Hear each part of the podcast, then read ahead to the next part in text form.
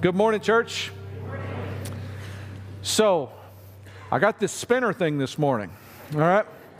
And my screen said, you know, 20 minutes, 25 minutes, 30, 30, you know, and I did the spinner and it landed on 45 minutes. So, buckle up. All right. No, I'm kidding, of course. All right. No, no. Today we're going to uh, continue our ongoing upside down study in the book of Acts. We're going to be in chapter number eight for today. So if you would go ahead and turn there, Acts chapter eight. Of course, last week we, uh, we finished up chapter in, in, chapter 7 and there stephen as we saw became the first christian martyr we know of for his faith in jesus christ but from Stephen's example, boy, we learned a lot about gospel conversations last week and some important tools for how to navigate conversations toward the gospel. If you missed that message, of course, you can visit firsthurst.com, our website, and uh, um, just click on the messages link. You can, in fact, catch up on any of our recent messages that perhaps you've missed. Uh, you can do that through the Church Center app as well, if that's more comfortable for you. But today, uh, uh we're going to start with what is this kind of brief transitional passage in Acts. It, it's a transition in the overall narrative of what's going on in the early church. You see, up to this point, the explosive growth of the early church, it was localized in Jerusalem. As we've seen, those early believers, man, they were boldly sharing their faith with others in Jerusalem. They were having gospel conversations, every person, every day in Jerusalem.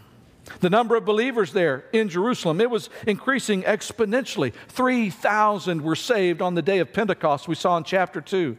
Over in chapter 4, we learned that after another message, it says the number of, uh, of men was 5,000 who had trusted Christ. And, and then in chapter 6, it tells us that the number of disciples multiplied greatly in Jerusalem. By conservative estimates, there were likely tens of thousands of believers by now. Say it with me in Jerusalem.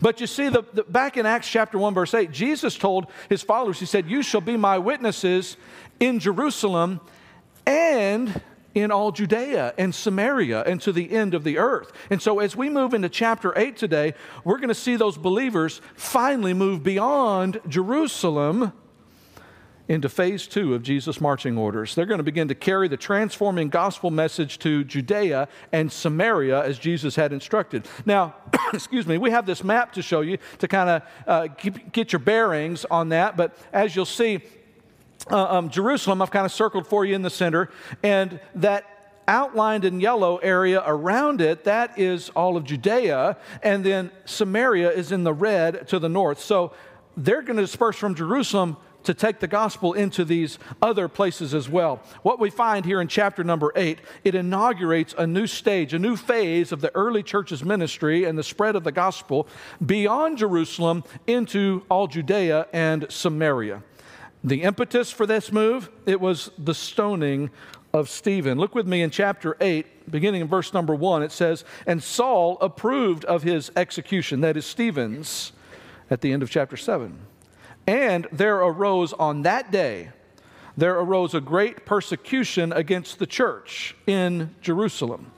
And they were all scattered throughout the regions of Judea and Samaria, except the apostles. The apostles stayed at home base there in Jerusalem. It says, Devout men buried Stephen and made great lamentation over him, but Saul was ravaging the church. There's that persecution. Entering house after house, he dragged off men and women and committed them to prison.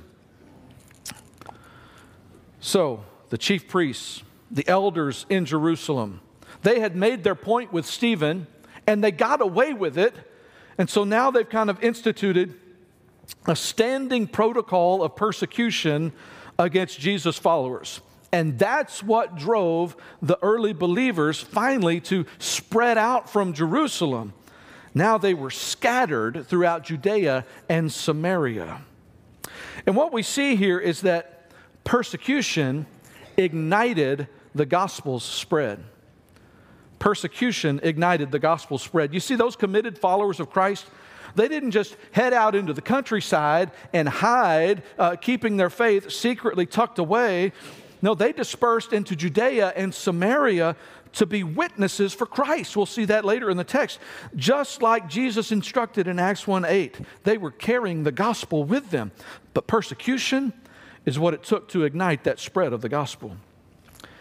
You know, according to research that's been compiled by the Esther Project, beginning with Stephen, Acts chapter 7, more than 70 million Christians have been martyred down through history. 70 million. And it wasn't isolated to ancient times and Roman emperors. In fact, more than half of those 70 million were killed in the 20th century alone. So far in this 21st century, that is just since the year 2000, somewhere between 100,000 to 160,000 Christians have been martyred each year. Numbers are rough, of course, but that's somewhere between 2.2 to 3.5 million martyrs for their faith in Jesus Christ, not 2,000 years ago, but over the last 22 years. According to Open Doors 2023 World Watch List, today, Christians in more than 60 countries around the world face persecution from their governments or from their neighbors because of their faith in Jesus Christ. And to help us visualize what that looks like, uh, I want you to see this. This is their most current map where it highlights the 50 countries where persecution is the fiercest. It's a little difficult to see on the sides, but uh, easier perhaps to see here in the center. Um, what you'll notice right away is that almost all of those countries where persecution is the fiercest are in Africa and Asia. Now, we're going to leave that map up but I want to also tell you about some statistics from Lifeway Research. These were published about a year ago, February of 22, and at that time, Lifeway Research noted that worldwide Christianity continues to grow in spite of persecution. Now, we don't see that growth nor do we see the persecution really in here in America, but globally, Christianity is increasing, far outpacing most other religions. In fact, it was estimated that by mid 2022, 2.56 billion people would claim Christianity. They would identify as Christians. Can you guess the places where Christianity is growing the fastest? Africa and Asia. Those places where the persecution of Christians is most intense, the places where the enemy is most feverishly trying to snuff out the good news of hope in, in Jesus Christ, the places where it's hardest to be a follower of Christ, that's where the gospel is spreading the most. That's where lives by the multitudes are being transformed. It's where believers are taking courage and, in the power of the Spirit of God, they're having gospel conversations to share the hope of salvation in Jesus. It's in those places where gospel conversations are, in fact, illegal or even deadly. So, what's keeping us from having gospel conversations? You see, it's been true since right here in Acts chapter 8 that persecution of believers has ignited the gospel's spread. Now, we don't celebrate that believers in Jesus around the world are facing that persecution in the dark, difficult places of this globe, but but we do celebrate the overcoming power of the Spirit of God and His ministry, shining the light of hope in the gospel of Jesus Christ into those dark places. That we celebrate. Amen?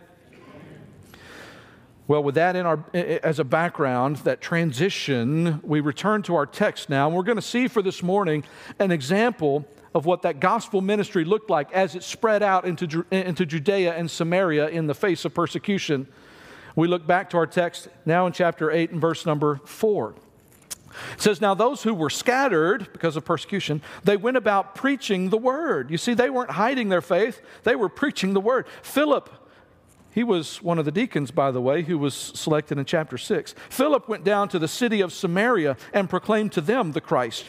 And the, and the crowds, with one accord, paid attention to what was being said by Philip when they heard him and saw the signs that he did. For unclean spirits, crying out with a loud voice, came out of many who had them, and many who were paralyzed or lame were healed. So there was much joy in that city. I'm going to tell you, it sounds a lot like Philip's ministry was a lot like Jesus' ministry, right? Well, what's happening? Verses 1 through 3 gave us this kind of macro view of how the gospel began to spread from Jerusalem out into Judea and Samaria because of persecution. These verses, 4 through 8, now zoom in on Philip's ministry there in a city of Samaria as he was preaching the word of God. And, and, guys, that was just a really big deal in itself that, they, that this was happening in Samaria. There was a huge hurdle for Jewish believers to overcome because the Jews and Samaritans, man, to put it lightly, they just flat hated each other. There was this long standing bitter racial tension there. The Jews looked down on the Samaritans because the Samaritans, they were descendants of Jews who had married Gentiles. So there was an interracial heritage for these Samaritans. The Jews very much disapproved of that. Oh, but now the gospel was breaking down that wall of division. It helped those Jewish believers to recognize that they're actually no better than the Samaritans or anyone else. The gospel helped them to see that all people are loved by God. The gospel makes it clear that all of us, regardless of our heritage or our skin tone or our economic standing or whatever comparative uh, issue you want to look at, all of us are guilty sinners in desperate need of God's grace. We're all on the same plane. See, those early believers, they came to understand that every person, including the Samaritans, every person needs the gospel. So, as we come now to the main narrative of this section, we're going to zoom in even further on a particular interaction that happened as part of Philip's ministry there in Samaria. We look back to the text now in verse 9, and we'll read a longer section this time. It says, But there was a man named Simon who had previously practiced magic in the city and amazed the people of Samaria, saying that he himself was somebody great. They all paid attention to him, from the least to the greatest, saying, This man is the power of God that is called great. And they paid attention to him because for a long time he had amazed them with his magic. Now, he had all these guys fooled. Simon, the magician, as he's sometimes called. He had all these people fooled into thinking he was really somebody, whether it was just sleight of hand or tricks that he had learned, or if he was perhaps even enabled by uh, um, evil d- demonic powers, we don't know. But he had all these people thinking he was really somebody special, like he really had magic powers. Verse 12. But when they believed Philip, as he preached good news about the kingdom of God in the name of Jesus Christ, those Samaritans, they were baptized, both men and women. Even Simon himself believed, and after being baptized, he continued with Philip. And seeing signs and great miracles performed, he was amazed. Yeah, he was amazed because the authentic, powerful work of the Spirit of God, this was something beyond what Philip had, or excuse me, what Simon had ever even dabbled in as a quote magician. Continue in verse 14. Now, when the apostles at Jerusalem heard that Samaria had received the word of God, they sent to them Peter and John, these two apostles. They came down to check things out. They came down and prayed for them that they might receive the Holy Spirit, for he'd not yet fallen on any of them, but they'd only been baptized in the name of the Lord Jesus. Verse 17 Then they, John and Peter, laid their hands on them, the Samaritans, and they received the Holy Spirit. Now, when Simon saw that the Spirit was given through the laying on of the apostles' hands, he offered them money. And he said, Give me this power also, that anyone on whom I lay my hands may receive the Holy Spirit. You see, Simon was still drunk on the esteem that all the people of Samaria, uh, uh of his city, had shown him. He, was, uh, um, uh, uh, he loved how they revered him for his power. And when he witnessed the apostles do this laying on of hands, he figured, hmm, maybe I can manipulate this for my own advantage. He wanted to ride this wave of popularity, of excitement in the Holy Spirit of God. He wanted to gain even greater notoriety for himself. He thought he could perhaps monetize this trick that he observed in Peter and John. He was viewing the power of the Holy Spirit like any other magic trick, just like he would pay traveling practitioners to buy their secrets, their sleight of hand secrets. He thought he could pay the apostles to teach him how to do this magic trick, uh, this laying on of hands and imparting the Holy Spirit to people. He still thought this was all a magic show. Verse number 20. But Peter, Peter said to him, and Peter gets kind of harsh. He said, May your silver perish with you because you thought you could obtain the gift of God with money. You have neither part nor lot in this matter, for your heart is not right before God. Sounds like Peter's telling him he didn't quite get this thing, this matter of the gospel. Repent, therefore, he said, of this wickedness of yours, and pray to the Lord that, if possible, the intent of your heart may be forgiven you. For I see that you are in the gall of bitterness and in the bond of iniquity. And Simon answered, Pray for me to the Lord that nothing of what you have said may come upon me. Now, when they had testified and spoken the word of the Lord, they returned to Jerusalem, Peter and John did, preaching the gospel to many villages of the Samaritans. now, verse 13 tells us that Simon, the, the magician, he believed and was baptized. But then Peter comes at him with this uh, uh, rebuke, and it sounds a whole lot like he's telling him, buddy, you're not even really saved. You didn't get it. In fact, commentators and scholars differ about whether or not he was actually saved. I'm going to tell you, I believe, I believe what the text reveals here, and particularly basing it on Peter's rebuke of him in verses 20 to 23, I believe the text shows us that, in fact, Simon was not truly saved. And that's kind of confusing because earlier in the passage it said he believed and, and was baptized. Well, we're going to kind of unwrap that a little bit and, and, walk through some elements of this passage. And we're going to find along the way that Simon shows us three things that simply don't save. Three things that don't save. The first is belief doesn't save. In verse 13, Simon himself believed. Hang with me, okay? Because I know that just doesn't sound right, especially in a Baptist church to say, wait, wait, wait, believing won't save you? Wait, what? Now, we're using that term here, believe, because that's the term in the text. But before you go calling the personnel committee together to fire me this afternoon, all right, let me explain what we mean. You'll notice in your outline that out next to that blank for belief, there's parentheses to give some extra clarification for what we mean by that. And what goes in those parentheses is intellectual assent. Mere intellectual assent to some facts about Jesus, that doesn't save. In other words, simply believing Jesus was real, a real historical figure, intellectual assent to that fact, that is way different than believing in the name of Jesus. See, Simon believed something, but it wasn't saving faith. We're not told exactly what he believed. Maybe he believed just that Jesus was real, he, he really lived. Perhaps he even believed the reports that surely had made their way to Samaria about all the incredible miracles that Jesus had performed. He surely believed even that Jesus died on a Roman cross. I mean, that's just a matter of historical record. Maybe he even believed that Jesus rose from the dead. Maybe. Whatever Simon believed about Jesus, he did not believe that his eternal salvation was completely dependent upon Jesus. He didn't have faith that he could be saved only by grace because of what Christ has done. He had some belief, but it wasn't saving faith in the gospel of Jesus Christ. You see, friend, you can believe all the historical facts that the Bible reveals to us about Jesus, but if you don't believe that he's the Savior, if you don't believe that He died to pay the penalty for your sins, if you don't believe, in fact, that He is the only way to be forgiven and reconciled to God, then that's not saving faith.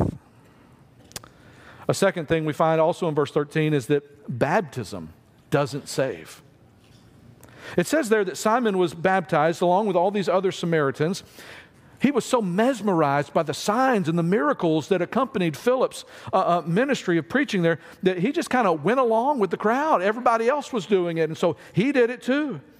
He was baptized along with them, even though he didn't truly believe in the gospel. But, guys, just like intellectual assent, I'm going to tell you baptism will not save you. Now, that act of being immersed in the water over in the baptistry, um, it's a beautiful picture of the gospel. It's an important act of obedience after a person has been saved. This public declaration that Jesus is your Lord and you're following him. But I'm going to tell you, there is nothing holy about that water over there. And going under the water, it does not impart any spiritual life or grace to you. Baptism is symbolic, but it's not salvific, which is kind of a theology term to say it doesn't make you saved. When I was 12, almost 13 years old, I knew God was stirring in my heart for something. I wasn't sure what it was. So I responded one Sunday night. That's back when we had Sunday night church. Some of y'all remember that, all right? Sunday night during the invitation, I went forward. I talked to the pastor. I said, I think I need to be baptized. And not long after that, I was baptized. Except I didn't quite really understand the gospel yet. I thought baptism was this spiritual act that, that, that would address this kind of emptiness and stirring that I was feeling. And I, I guess I thought maybe that would make me saved, that spiritual act. But several months later, so the Lord was still stirring in my heart. I finally recognized what I needed was not some spiritual act. I needed the Lord's salvation. And so, with saving faith, I repented of my sins and trusted Jesus as my Savior.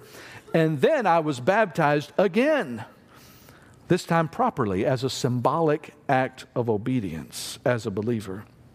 You see, baptism, it won't save you. And, and by the way, neither will communion, which we'll observe later in the service.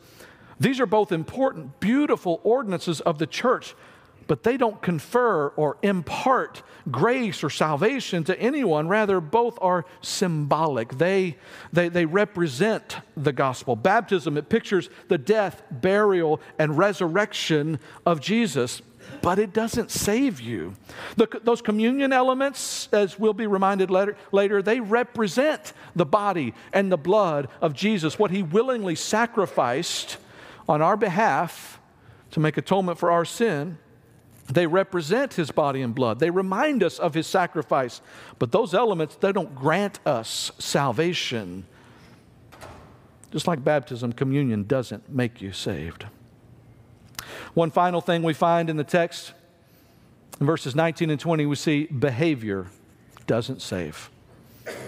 Behavior doesn't save. Stay with me. Simon, as we saw, he tried to purchase the gift of God with money. And of course, Peter sharply rebuked him. He pointed out his misunderstanding of the gospel, his lost condition. You're in the gall of bitterness, the bond of iniquity. But I'm going to tell you a whole lot like Simon. Many, many people today are trying to purchase their salvation. They think they can buy the gift of God, not with money, but with good behavior.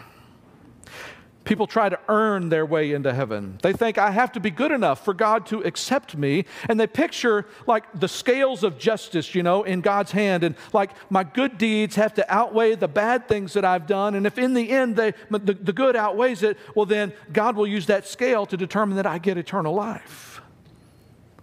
Well, that thinking's very logical. I get it. Problem is, it's just 100% opposite of the gospel. You see, salvation, eternal life, it is God's free gift to us. It's not handed out based on whether or not you've been good enough to earn it. Because let me tell you, we cannot earn it.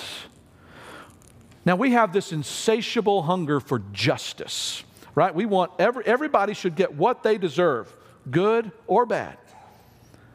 But, guys, we can never be good enough to deserve God's salvation. Rather, the gospel, it's all about God's mercy toward us.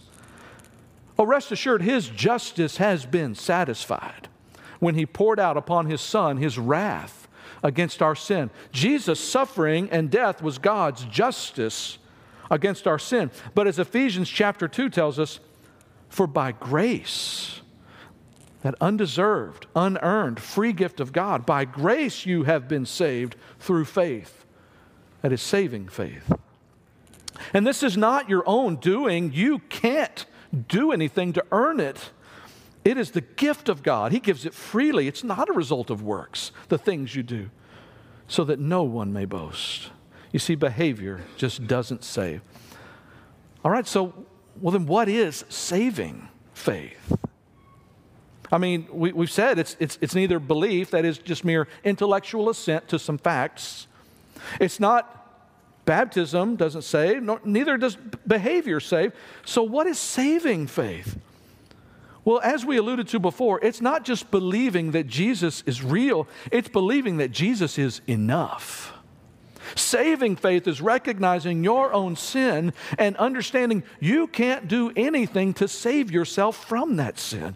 It's understanding that God took it all in hand. He took it upon Himself to rescue, to redeem us from the curse of sin. Saving faith is trusting that Jesus, God Himself, in the flesh, suffered and died to pay your sin's penalty and that payment was enough. It's believing that the sacrifice of Jesus was all sufficient, that it was worthy. And then he rose from the grave to live forever as our Savior and our reigning King. Saving faith, let me put it quite simply. It's believing that God will forgive you and save you from your sins only because of what Jesus has done. Now, you don't have to be able to articulate all those things that I just rattled off, all right? But you do have to trust that God will save you from sin only because of Jesus. So, what are you trusting in today? Is yours saving faith? And in asking that question, in fact, in, in walking through this whole sermon, the point is not to cast any doubt on your salvation or, or your relationship with Jesus Christ or your assurance that you're saved. But it is important to know that you're not trusting in mere intellectual assent to the reality that Jesus was alive on earth a long time ago. It's important to know that you're not trusting in some religious action like baptism or communion or, or, or, serving others or going on a mission trip. It's important to know that you're not trusting in your own deeds, your own good behavior to outweigh the bad things you've done as if God will accept you if you're just good enough. No, it's important. It's critically important to know that you're trusting nothing other than the sacrifice of Jesus that paid your sin's penalty. For only that is saving faith. And if you're not sure that you've been truly trusting in the Savior, man, let's talk about it today. You can come in just a few moments as we respond to the Word of God, you can come and settle in, in your own spirit. Before you even leave this place, you can know for certain you've been saved by God's grace. You have a relationship with Jesus, and your eternal home is in heaven. You can visit with one of our ministers, one of our prayer partners, as we respond in faith to the truth of God's Word in just a moment. Friend, I want you to know God loves you. Jesus died to save you, and you can trust Him you can be forgiven and receive eternal life today. So we invite you to come. Let's pray. Thank you, Father, for the truth of your word. Thank you for the gospel. Thank you for making it clear to us that we cannot save ourselves. Oh, how we need you. God, you know our, our, our intention this morning is not to cause any saints of God to doubt. But it is our intention, together with the Spirit of God, to bring conviction to any who's trusting in themselves, their own activities, or in simple intellectual assent, as if that's enough.